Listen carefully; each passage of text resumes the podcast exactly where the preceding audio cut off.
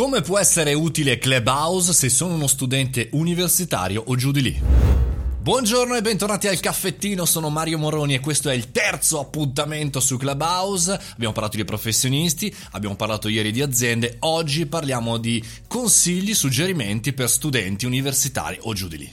È un luogo di studio, diciamola, l'ho detta, perché seguire effettivamente grandi personaggi può essere molto utile per uno studente, però se io fossi oggi uno studente cercherei di capire cosa dicono e cosa fanno dalla loro voce i professionisti e gli imprenditori che vorrò diventare domani, quindi anche italiani, quindi meno Elon Musk e più formazione diretta da persone che hanno fatto e che posso poi, speriamo, al di là del Covid, incontrare, eh, perché effettivamente la cosa bella per uno studente secondo me è ascoltare la storia, ma non la storia lontana, quello ci sono i libri, ci sono i podcast, la storia vicina.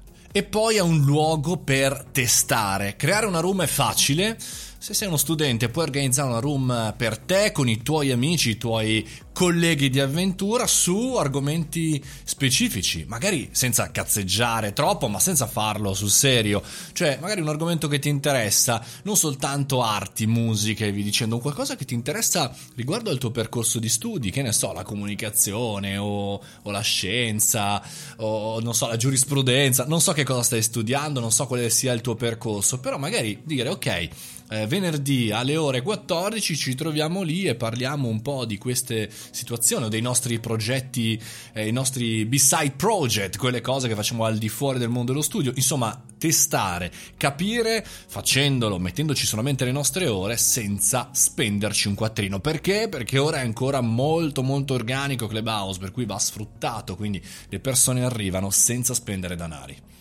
Lo so che l'organizzazione del tempo magari la stai studiando, la stai valutando, stai imparando, però attenzione a non cazzeggiare troppo su questo social che è un succhiatempo.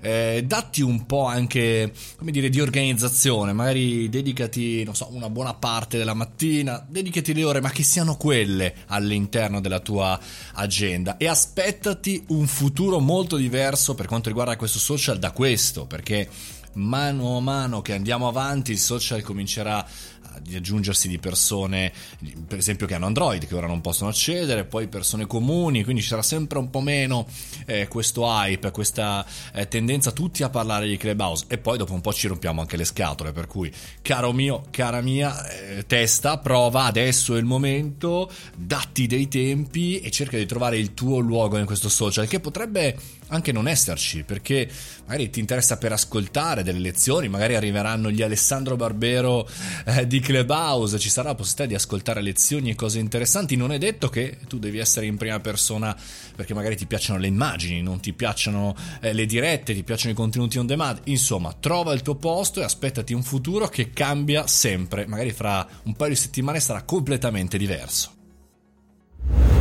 E con questo concludiamo questa settimana, ma anche questi tre appuntamenti professionisti, aziende e studenti. In ogni puntata potete trovare dei suggerimenti che credo, spero siano utili un po' a tutti. Noi ci sentiamo lunedì alle 7.30 come sempre con il podcast del caffettino. Fate i bravi!